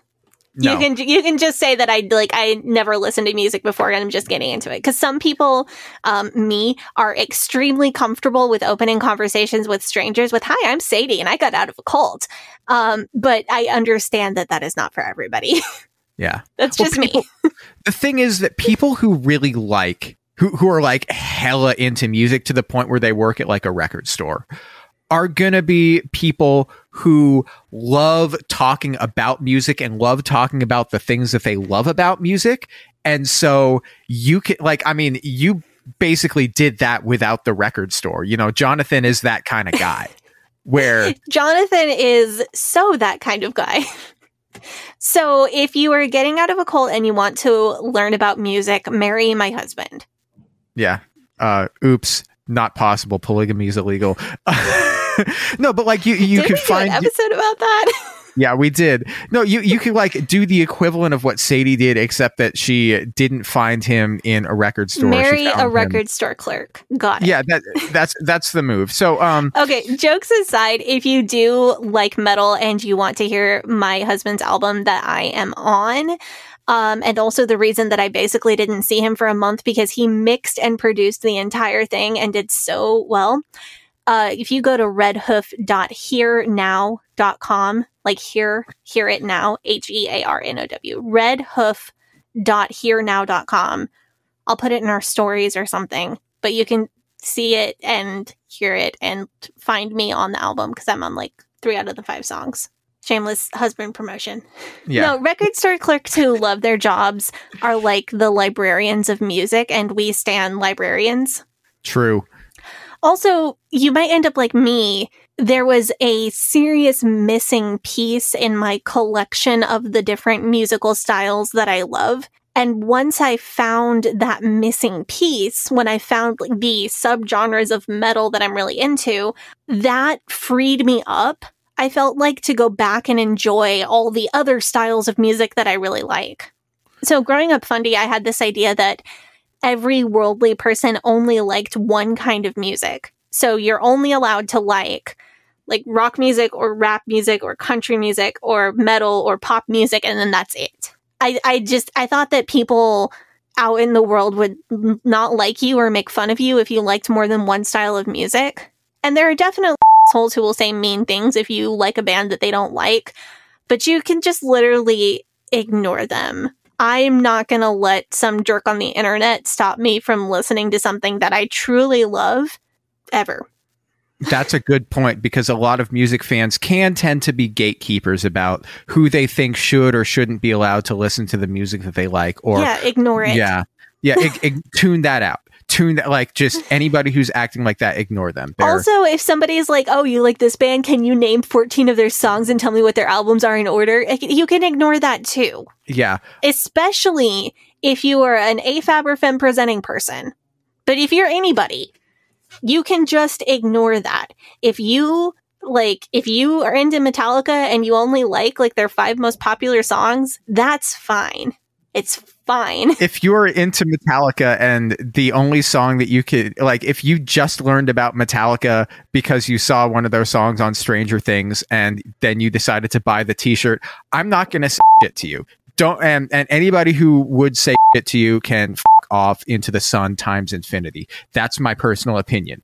So say you have found your new favorite band or your new favorite artist but maybe they're not touring maybe or maybe they're broken up maybe they're not around anymore maybe they died um, as tends to happen how do you go about figuring out what concerts you want to go to So I got into going to concerts so late. It was like 2017, 2018. But by the time I came on the scene, all of that was through social media.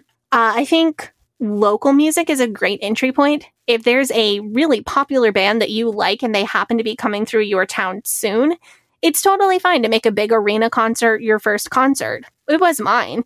But it's equally great to go to a smaller show, and that might be easier for my fellow anxiety people. so how would you go about deciding what concert it is that you want to go to My first concert wasn't a band that I knew well. It was just something that my friends were going to, and they dragged me along. But it was a great time.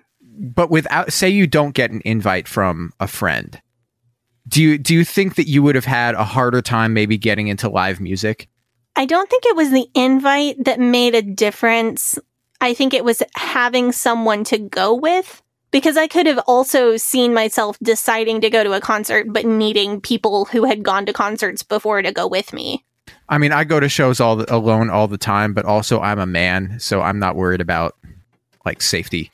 Yeah, Uh, a lot of yeah. people go to shows alone, but I bet you didn't go to your first concert by yourself. No, my dad took me and my brother to see Ringo Starr and the All Star Band in 1999 when I was like six years old, and like when I was in high school, I would be playing in bands. And my friends uh, from school or, or music camp, they'd be playing in bands, and we'd go see each other.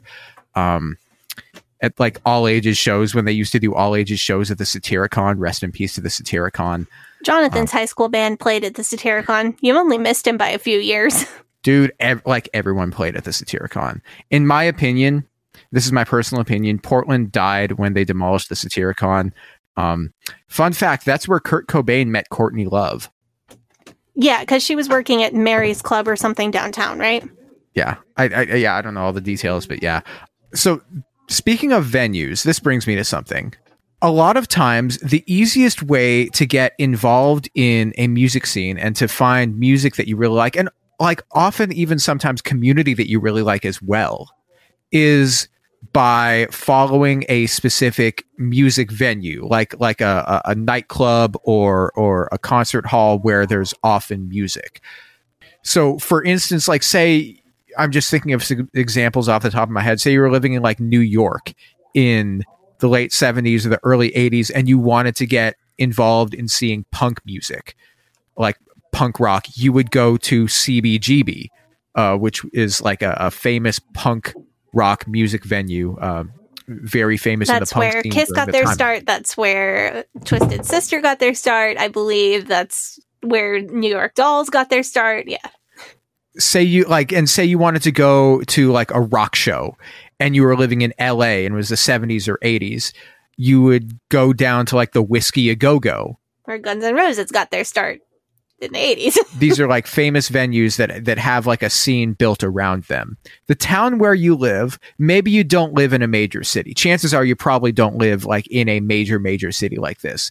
But the town where you live probably has some bars or nightclubs that specialize in a specific kind of music. Yeah, and I just gotta say, it, it is very inspirational that you are connecting local music to these iconic venues and big name bands. Because in reality, yeah, you might not see the next Kiss on any given night at your local club. And you might not see the next Guns N' Roses, but you never know. One day you might see the next big thing. And that's part of the magic of live music and local venues. Yeah, I mean that's that's really it. You know, say you're getting out of fundamentalism and you're not comfortable with a lot of the say uh, this is just a hypothetical person that I'm talking about. Say this is a person getting out of fundamentalism, not comfortable with a lot of the heavier, more bombastic music out there. They're more into like country music or folk music, you know, acoustic like singer-songwriter that kind of thing. Guaranteed anywhere that you live in the United States, there is a country bar that specializes in country music, or there'll be like a bar or a nightclub that has uh, like a singer songwriter, like like an open mic night. Um, or there will be a singer songwriter night where there will be three or four artists on the bill. The more stripped down and the more like, the less of like a hassle a whole stage performance is for a genre of music. You know what I'm saying? Mm-hmm. Like, the more like singer songwriter, you know, you can do that with like a, a, singer and a piano or a singer and a guitar. The easier that is to perform anywhere, the greater the chances are that you'll be able to find somebody playing that music any given night of the week. So you'll like if you're into like the whole singer songwriter thing or maybe like a more of a country thing, you will be able to probably find like an open mic with a super underground but unbelievably talented group of people that are playing songs that they wrote. And, you know, it'll be hit and miss. Some artists will be better than others, but you'll find it and you'll find some people that you like. You also might find a local band that you're super into opening for a bigger act. I yeah. think I think it was Andrew WK when I saw him that uh, the opening band. So he, what he had was he had a local opening band from every city rather th- rather than touring with an opener. And the local band here was Jenny Don't and the Spurs. And I was like, oh, great. This is like modern rhinestone country music. I'm going to hate this. And I did not hate it. Um, not my top preferred style of music, but the lead singer was just fantastic. And did you go and see them again? I uh, have not, but I would. I haven't had a show of theirs come up like when I was available, but I totally would go see them again.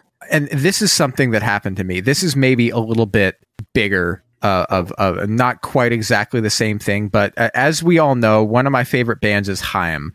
And I went and I saw them in 2018 when they were playing at the Arlene Schnitzer Concert Hall, which is a 5,000 seat venue. So it's it's a fairly large venue, but like now they're playing it like they're they're selling out Madison Square Garden, so it's it's not on the same level as that. Anyway, I went and saw them at like a 5,000 seat venue. It was a great show. You know who the opener for that show was? This is 2018. 2019, this is one of the biggest artists in the world. You know who the opener was? No, who was it? Lizzo. oh my god.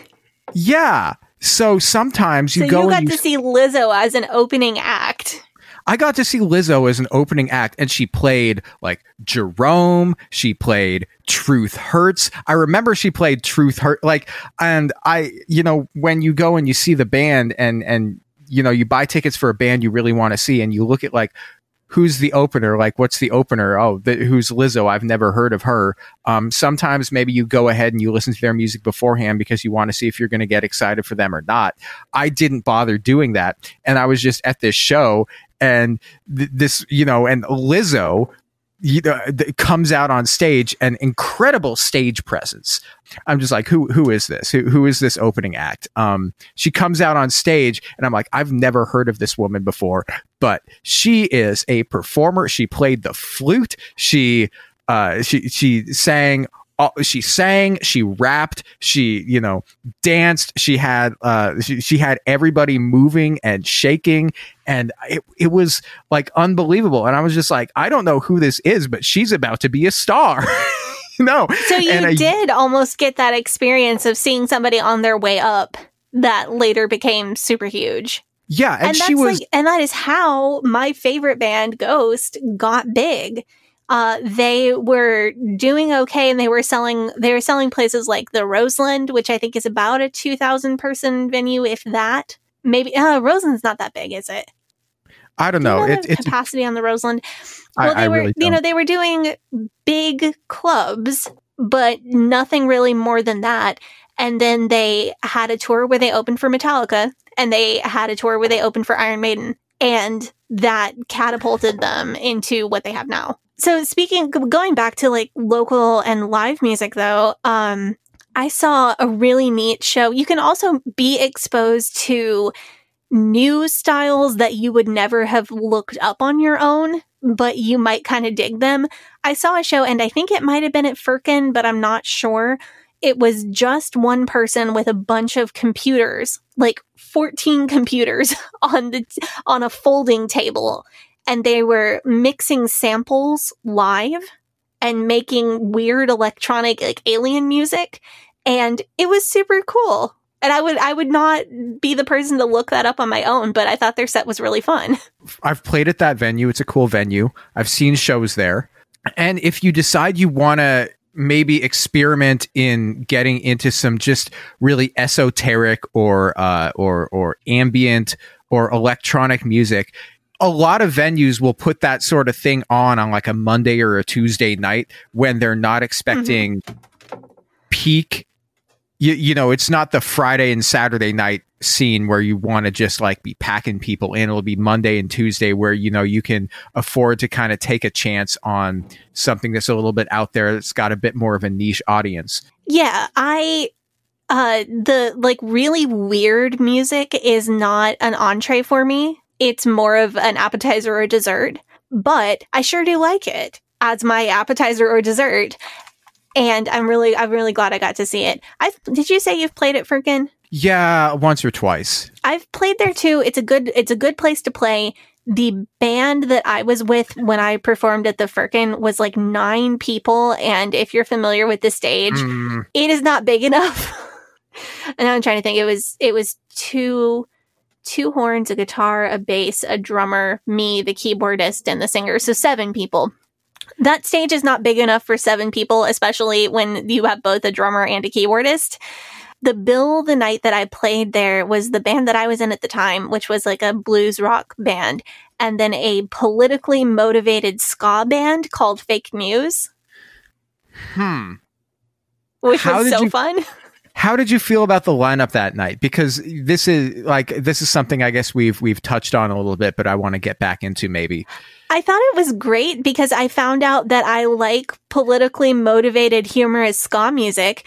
And our band had a horn section and their band was mostly horns. So I felt like it worked together really well.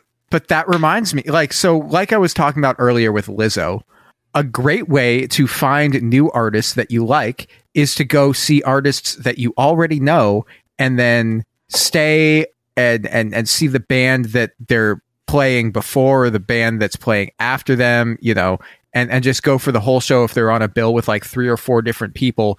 See if you like any of those artists and then you can follow them.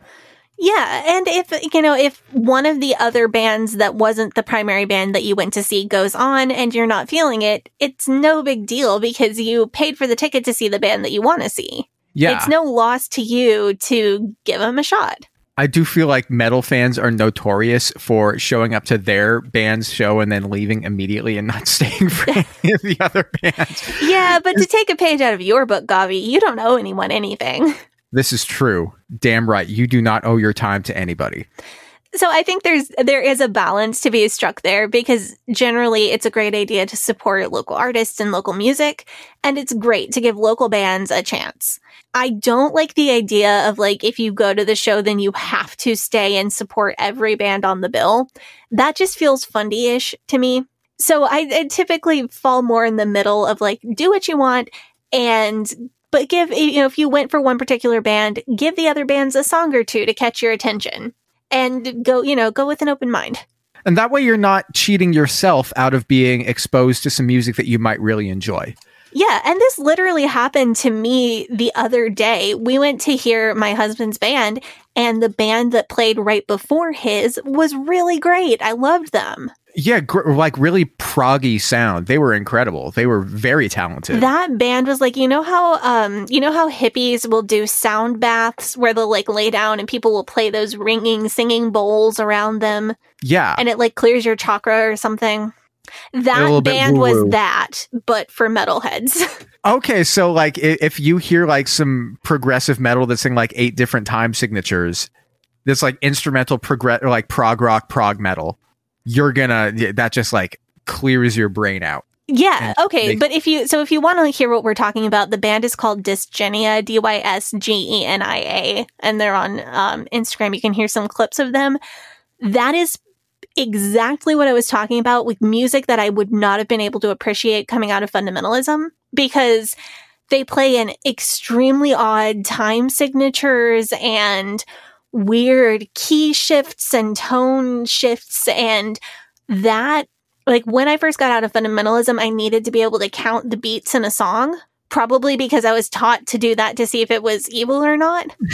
But I would have been so perplexed by that sound a few years ago. But now I heard it and loved it. yeah, and so much of this stuff really is an acquired taste. You know, if it's an acquired taste, go out and acquire it and like what you like and Yeah. try to open your mind and find more stuff that you like. I think we're we're almost done here. Um, Yeah. Maybe just one or two more points that we need to hit. Um, I just want to talk real quick about concert etiquette because there's a, a couple uh, do's and don'ts about going to concerts, most of which are just mainly based around treating the people around you, uh, uh, the performers, the other concert goers with respect. I think one of the things to remember, um, and maybe this is an easy thing to think about, is that the person who is on stage in front of you, that person is at work right now. If they're playing a show, they're at work. They're they're at a gig. And as much as we, I guess, like to romanticize musicians uh, a- and, romanticize doing it out of pure passion and passion alone, they're th- like they're there to do a job.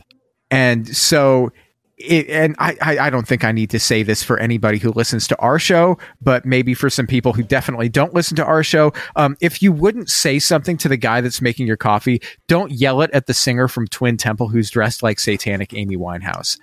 That one stuck with you, huh? That one really did. That guy really pissed me off. No, that's that's fair. How do Yeah. you feel about um people taking videos or pictures with their phone at concerts? It depends on a. co- Mostly, it's fine. Mostly, it's totally cool because what you're doing. I, I mean, I know there's some famous clips out there of like you know that that Guns N' Roses clip from the early '90s when um somebody is taking a video at the um of the Guns N' Roses concert, and Axl Rose yells at the guy and points him out, and then immediately is like, "Thanks to your security, this concert's over," and then storms off stage because somebody was videotaping his show. Yeah, but also I think Axl Rose in the in the '90s just wanted to get off stage and would kind of pick anything to do it over. That's actually true. That's uh, actually very accurate. No, these days, um, and I'm speaking about this as like a performer. If I'm performing and somebody puts my show, uh, somebody takes a video of me performing on their on uh, like on their Instagram story, or takes a video and puts it on social media, and then tags me in it, that's great because that's more people that see okay well this is this person was at this concert. Maybe i should check out this artist. Oh i like this song. I'm hearing the song played uh, on my instagram story. Then i'm watching instagram stories. I see this song. I really like the song. Maybe i should check out this artist. So that's free publicity these days. Um, yeah, for especially for li- like local and up and coming bands, I think it's super great to to share on social media. If you saw them and you liked them, definitely give them a shout out on social media. That being said, there are some instances uh, where this can get out of hand. So, I'm going to tell a story where I was at. Uh, uh, I was at uh, in 2015 um, a Rush concert. This was uh, on the R40 tour. This was Rush's final tour as a band, and everyone knew that it was going to be a, their final tour as a band. They were never going to do another tour after this for real, like actually. And that ended up being true because Neil Peart, their drummer, died in, in 2020. I had gone out and bought tickets to the show with I went with my brother um, and we'd gotten tickets to the show and they weren't cheap but they were worth it to us and we were we were on the floor um, and it was assigned seating. The guy who was in front of me at the show decided that he had to post almost the whole thing on his Snapchat story from his iPad. So he mm. had an I so he was standing in front of me and usually like people in front of you at a concert uh, in front of me at a concert that's not a big deal because I'm tall.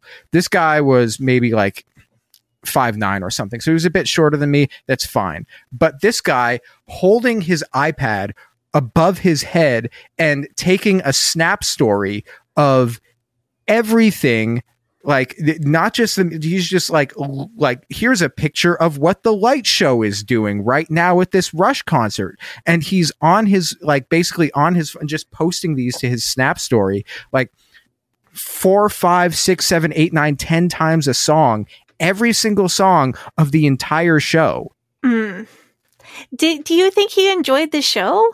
I don't know if this guy enjoyed the show because the only thing he was doing was posting these short videos, like these short 30 second, one minute videos to social media the whole time. So I like, and I've seen a lot of discourse from artists about it's really, it's really discouraging if you look out and all of you can't see anybody's faces, all you see is a bunch of cell phones being held up.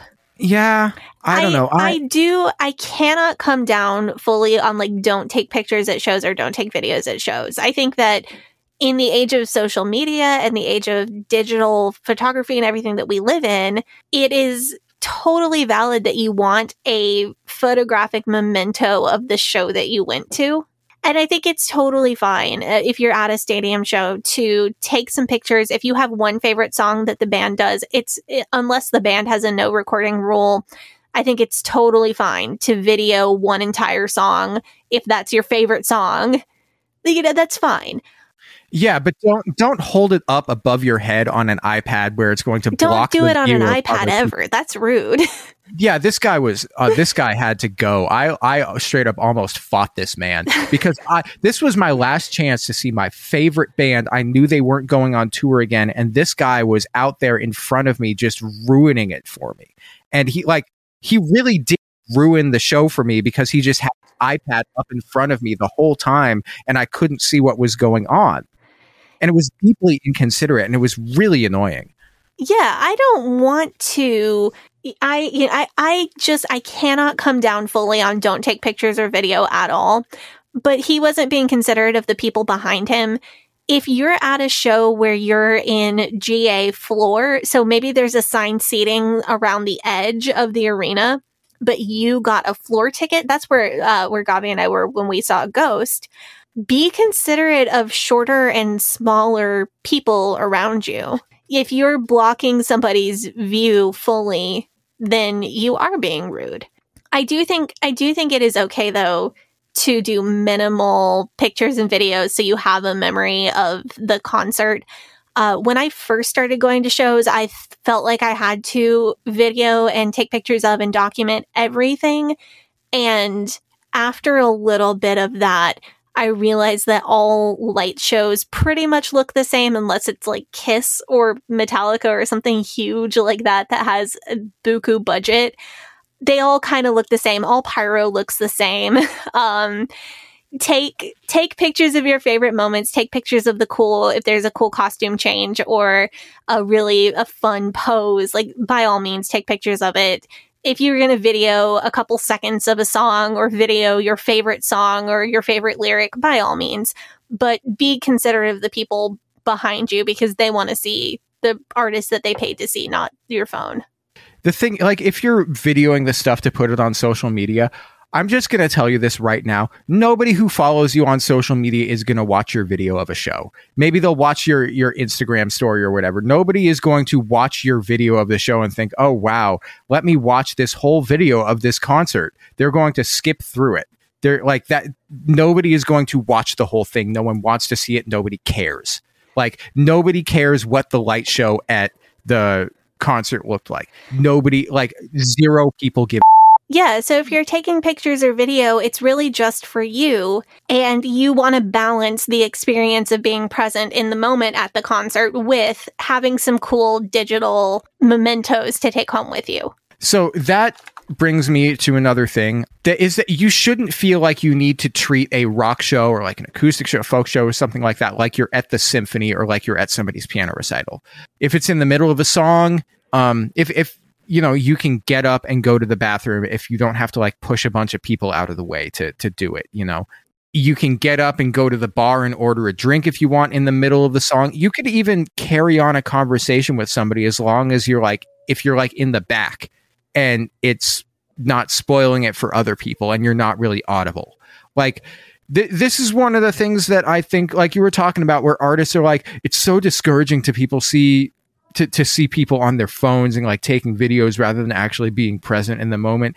Um, my opinion of this is that artists need to get the over themselves and they are there as performers and the people who are there have paid to see them. And if they want to uh, pay attention to what's going on on stage, they can pay attention to what's going on on stage. And if they want to pay attention to posting whatever is going on stage to social media, they can do that. Get the f- over yourself. I know that you are like, if you become a professional musician, there's like a, a decent enough chance that you feel like you need to be the center of attention all the time. Maybe, possibly, probably. I'm just stereotyping people a lot of it, but something you got to learn to live with if you're going to be a professional. Learn to do it cash your check. Like it's not going to be your fantasy. Yeah, and I think there is a balance between trying to be present and enjoy the experience, not feeling and not feeling like you're obligated to be a perfect little citizen while you're there. Kind of antithetical to rock concerts. you know, like I've played shows where there was a hundred people there, and I've played shows where it was in front of five thousand people, but it like it wasn't me that they were coming to see. But I've I've been part of shows where it was in front of thousands of people. I've been shows where maybe a hundred people came to see me, and I've been shows where to I've played shows where three people showed up. Like you get like if you book a show, you go to it, you play it, and if not enough people showed up to for your ego, then not enough people showed up for your ego. Get over it. Like you just have to to to learn to deal with that like you're you're not gonna play a concert and then suddenly like they're gonna like pull up in limousines. Everybody is going to pull up in limousines and everything is going to change for you forever and your life is going to be amazing now that you played this one concert and a lot of people showed up to it and suddenly you're famous and rich and the greatest artist of all time and you're going to be having widespread acclaim and awards and everybody's going to suddenly love you. Like you're you're uh, you know just like I, I think a lot of artists really do need to get over themselves. And so I want to close this episode out on a fun note. I, I want to talk about a thing that can maybe be a sticking point for ex fundies who get into heavy music. And that, of course, is the mosh pit. So really, you, yeah, I this well think about it. You're touching a lot of people. Fundies don't do that. Right. And you also may mm-hmm. have heard kind of panicky rhetoric about how terrible and dangerous they are, and you're going to get your arm ripped right off or something. but this is the, the reason that I want to get into it is because it can be a sticking point for ex fundies, but it also can really be a freeing experience. So I think it's something that is beneficial for the ex fundies who do want to try it generally in a mosh pit, it's either going to be stationary, like everybody is bumping up and kind of bouncing up and down in their own little like two foot space on the floor, or it might be moving in a circle like a tornado, which is a whole different thing. If it's stationary, the idea is just to semi gently bump into as many people as possible. It's great for your inner child. And for those of us who, uh, whose inner child was damaged by fundamentalism, I think it's a really excellent uh, healing moment.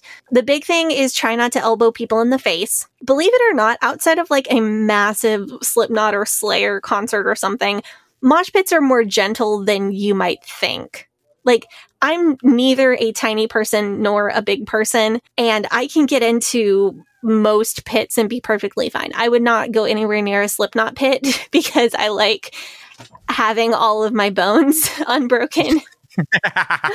um, but but even like as a, a, five six feminine presenting person, I am perfectly fine in most pits. You might have a few little bruises, but you will probably be less bruised than if you went roller skating. That's about how bad it'll mess you up. Like if you went roller skating and fell down a bunch, you'd probably be worse off. I've had rougher experiences on like rickety wooden roller coasters. That being said, if you elbow somebody in the face, they are probably going to elbow you in the face back or just punch you. So do try not to do that. If somebody is too rough with you, your only recourse is either getting out of their way or being rough back. I generally tend to go with being rough back. Again, this is really good therapy for ex fundies. Get out your aggression. It's like it's it's uh yeah, it's like uh defending yourself training and standing up for yourself training and not being afraid of touching other people training. I had a spot at a rail once and a guy had his elbow like digging into my sternum. His arm was across my entire like upper chest and neck trying to elbow me out and take my spot. Uh, and I was not about it. So I elbowed him in the kidney and then he left me alone. So maybe all of my pent up grocery store aggression just comes out in one place. If the pit starts going around in a circle, uh, go with the flow and have fun running in a circle with the rest of the grown adults or get out. Don't get in the way.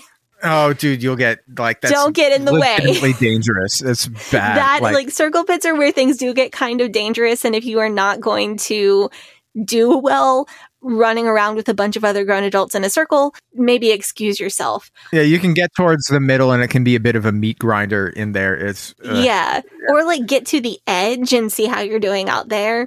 But speaking of getting out, if you need to get out and you're not close enough to the edge to just make a run for it, uh, put your arm up as far as you can over your head and point to the outside of wherever the pit is happening and people will shove you out they're being nice. That's what they're supposed to do. Corollary to that, if you see someone pointing outwards like that, shove them towards out or help them if they actually need assistance. if you fall on your butt, there will almost always be somebody there to help you up. I got unintentionally, innocently body slammed at an Andrew WK concert, and a very nice man picked me up extremely respectfully, picked me up and carried me. I guess it was just convenient. Carried like under my arms, carried me to where my husband was, who I had come with, and kind of just put me on the floor in front of him and went back to doing his thing. yeah. Generally, like there are unsafe people in just about any crowd of people, but generally, uh, I have felt pretty safe in mosh pits in general. Hey man, when you're fighting, uh, you feel all right. Yep. That's an Andrew WK lyric. Right yep. There. When it's time to party, we will party hard. Yeah. Uh, if you so Jonathan lost me and I got returned. Speaking of losing things, I highly recommend if you wear glasses, put them in a hard case in your pocket or leave them with somebody outside the pit. If you do lose your glasses, your keys, your phone, your shoes, somebody will hold your when they when somebody finds it, they will hold it up over their head and then you can go retrieve it from them. So if you lose something, scan above everybody's heads and somebody will hold it up. Or if you find something that someone has lost, put it up over your head and it will get passed back to the right person. I highly recommend getting in a mosh pit if you want to. There, there are norms that you need to know and you just kind of got to accept that you're going to get a little bumps and bruises, but it is really, really good therapy for ex fundies. It's amazing for healing the inner child.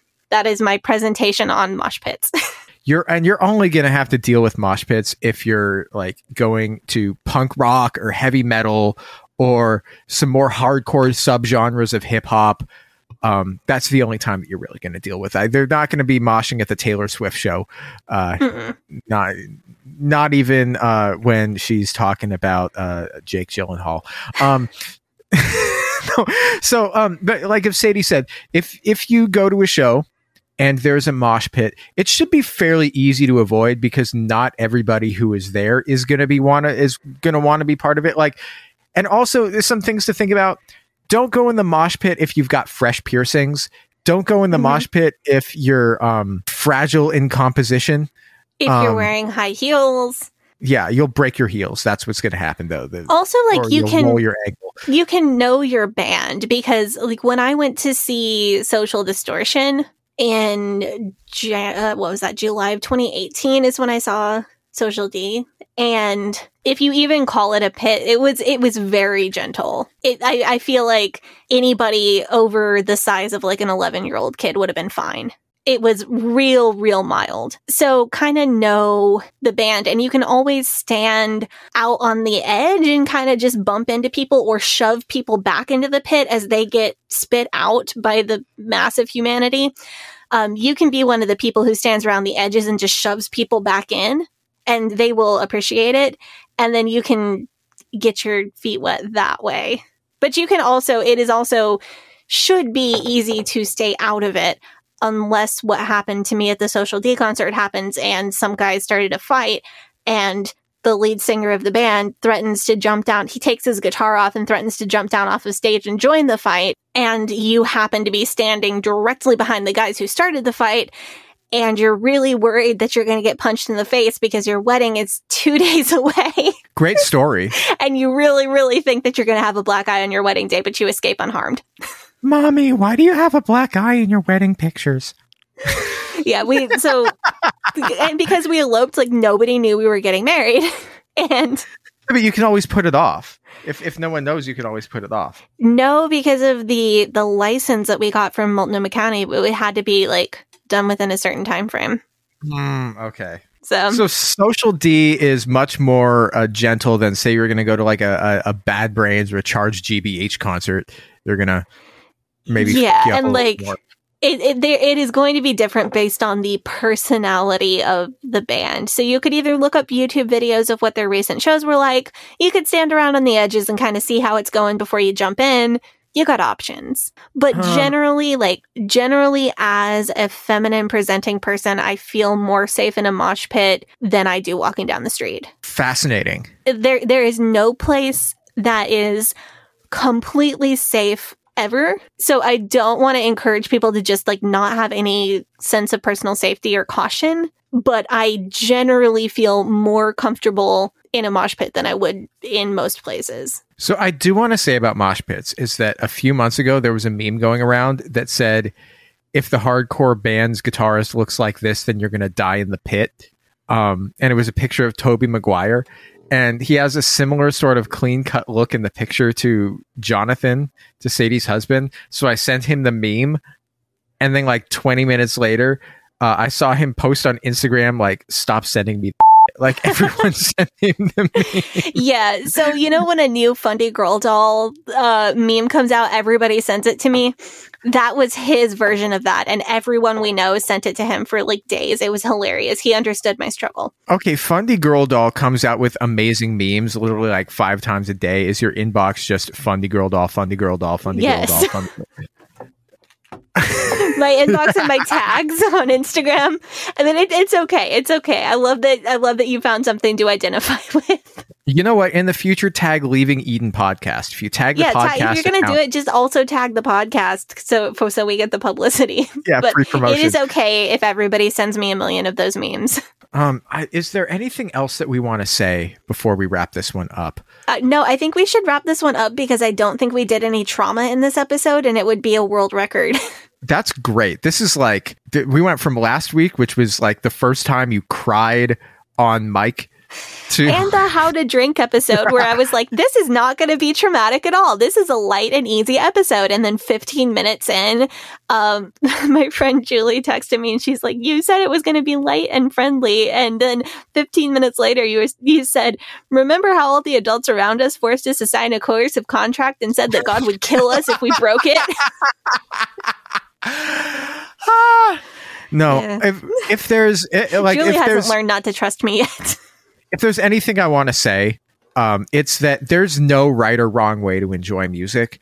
Um, you have to just eh, like, it, and and music scenes are always full of people who are going to tell you what the right or wrong way is to enjoy something, and it's because they probably feel inadequate or they probably feel like they're, uh, they're they're like they they, they or they, they want the attention for liking something and if somebody else likes it that they don't think is as cool as them they feel like it, it makes it it ruins it for them.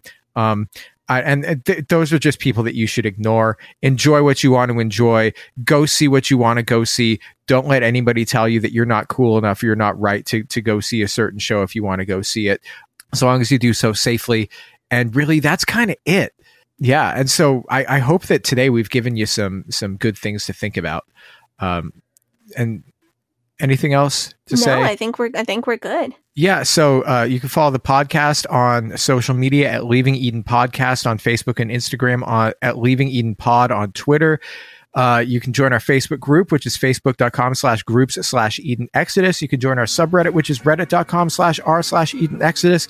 Join our Patreon. We've gonna we're gonna have like probably 15, 20 minutes of bonus content for the patrons on this episode, uh, just because of all the rabbit trails that we went on. So if you want to hear that, join our Patreon, which is patreon.com slash leaving Eden podcast. Sadie, do you want to plug your social media? Sure, you can follow me on Instagram at Sadie Carpenter Music. You can follow me on Twitter at Hell yeah Sadie, and you can follow me on TikTok at Sadie Carpenter One.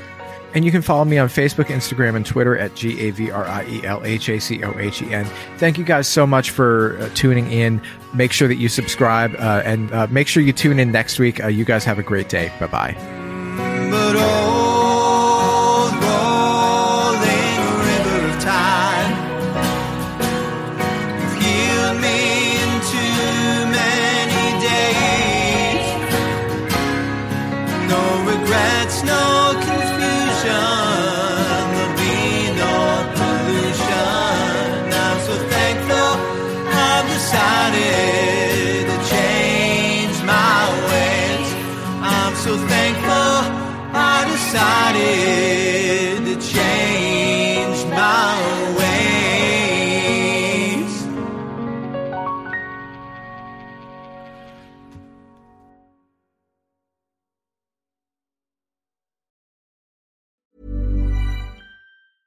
Tired of ads interrupting your gripping investigations?